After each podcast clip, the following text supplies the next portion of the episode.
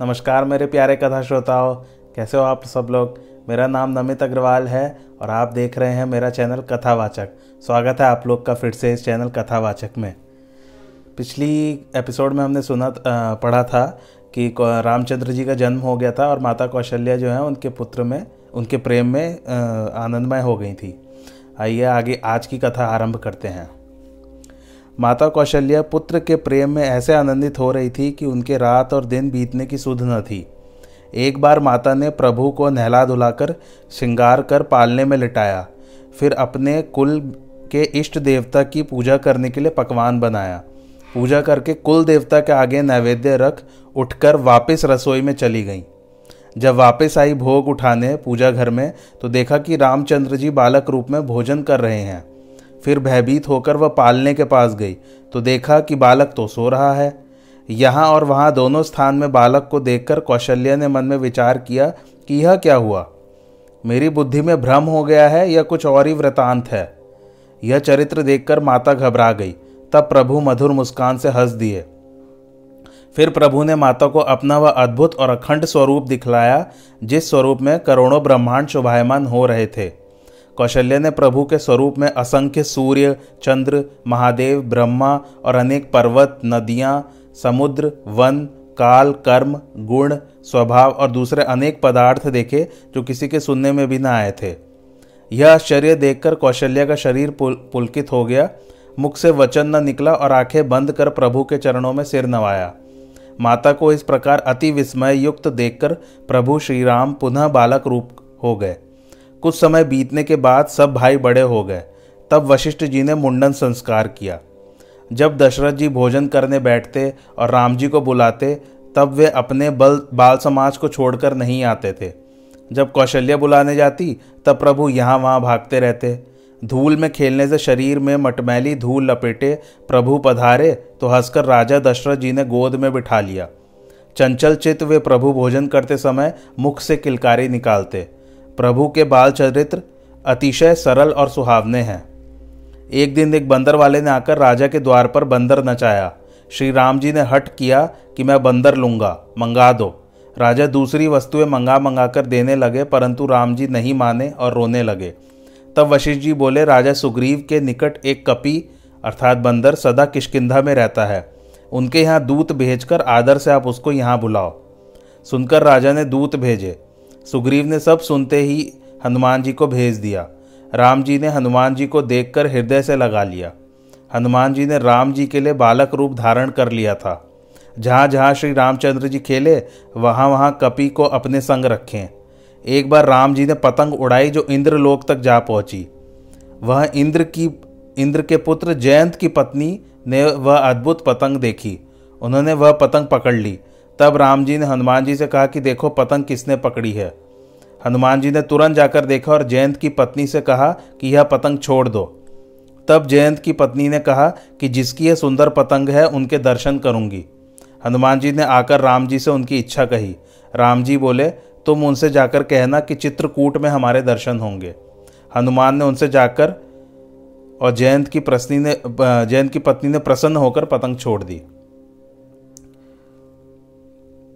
कुछ समय बाद सब भाई गुरु के घर विद्या पढ़ने गए तो थोड़े ही समय में सारी विद्याएँ आ गई।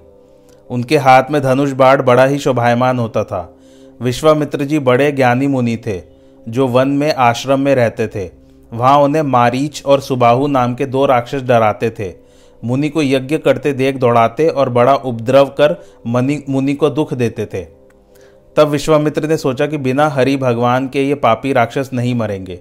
तब उन्हें ज्ञात हुआ कि पृथ्वी का भार उतारने के लिए प्रभु का अवतार हो चुका है। इस प्रकार विश्वामित्र मन में विचार करके अयोध्या की ओर चले। राजा दशरथ ने मुनि की पूजा की और फिर उन्हें सिंहासन पर लाकर बिठा दिया। फिर चारों पुत्रों को बुलाकर राजा दशरथ ने मुनि के चरणों में दंडवत कराया। फिर राजा मन से प्रसन्न होकर बोले, कहिए, किस कारण से आपका आगमन हुआ है? तब मुनि ने कहा, राक्षसों का समुदाय मुझे बहुत सताता है, सो मैं आपसे यह याचना करने आया हूँ कि छोटे भाई सहित श्री रामचंद्र जी को मुझे दीजिए ताकि निशाचरों का नाश हो सके। ऐसी अप्रिय वाणी को सुनकर राजा का हृदय काप उठा और कहे कहे, इस वृद्धावस्था में चार पुत्र मिले हैं, आप समस्त धन और खजाना मांगो तो मैं दे दूँ, परंतु सभी पुत्र मुझे प्राणों के समान प्रिय हैं, तथापि पुत्रों को देते नहीं बनता। कहाँ वे भयावने कठोर राक्षस और कहाँ ये परम सुंदर किशोरावस्था के बालक? फिर वशिष्ठ जी ने अनेक प्रकार से राजा को समझाया। तब उन्होंने प्रेम पूर्वक अपने दोनों पुत्रों को बुलाकर विश्वामित्र जी को सौंप दिया और कहा, अब आज से आप ही इनके पिता हैं, दूसरा कोई नहीं। फिर दोनों पुत्र मुनि का भय दूर करने के लिए उनके साथ चले। जिनके लाल नेत्र और विशाल वक्ष स्थल है तथा नील कमल और श्याम तमाल के समान जिनका शरीर है कमर में पीताम्बर और श्रेष्ठ तर्कस कसे दोनों हाथ में सुंदर धनुष बाण धारण किए हैं। ऐसे भाइयों को पाकर विश्वामित्र सोचने लगे, भगवान ने मेरे लिए आज अपने पिता को भी छोड़ दिया। ऐसा सोचते चलते जा रहे थे, तभी ताड़का राक्षसी दिखाई पड़ी। तब रामचंद्र जी ने एक ही बाढ़ से उसका प्राण हर लिया। फिर विश्वामित्र जी ने दोनों भाइयों को वह विद्या प्रदान की, जिससे भूख, प्यास न लगे और शरीर में अत्यंत बल तथा तेज का प्रकाश बढ़े। फिर उन्हें आश्रम में लाकर कंद, मूल और फल भोजन करने के लिए दिए। प्रातःकाल होने पर राम जी ने मुनि से कहा कि आप जाकर निर्भय होकर यज्ञ कीजिए।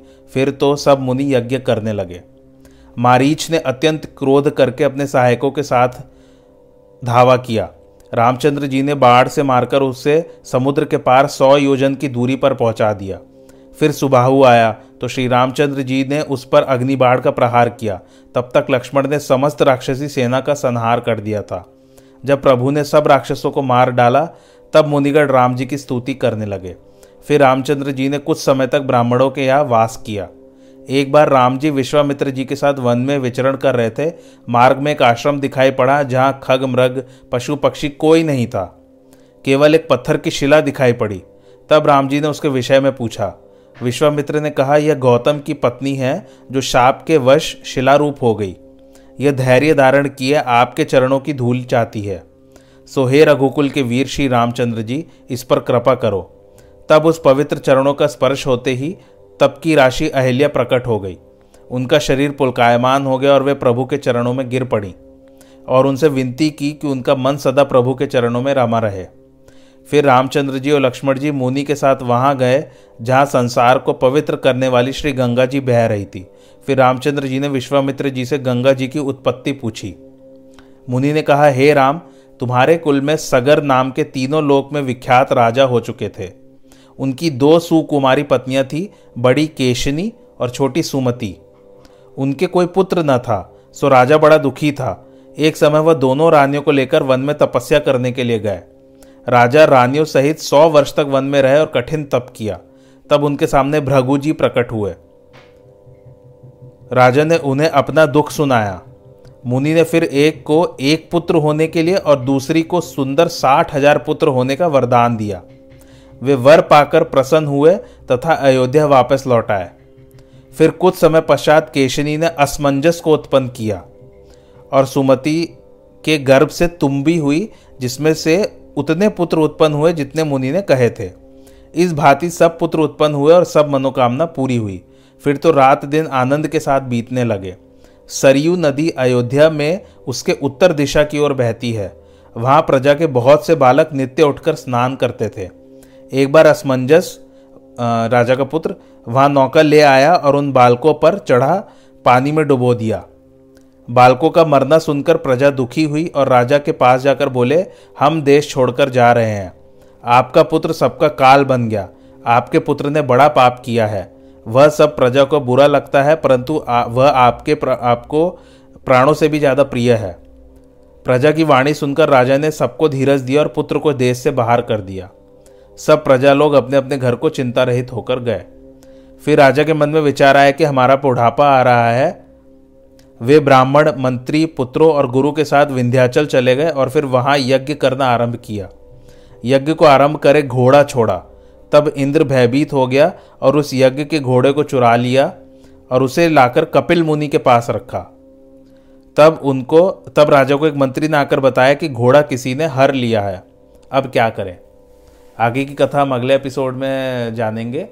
आ, सुनने के लिए बहुत बहुत धन्यवाद। मेरे चैनल कथावाचा को लाइक शेयर और सब्सक्राइब ज़रूर करें। थैंक्स फॉर वॉचिंग धन्यवाद। और हाँ अगर आपको कोई भी डाउट या प्रश्न कुछ भी है तो प्लीज़ प्लीज़ प्लीज़ कमेंट करके ज़रूर पूछिए। Thank you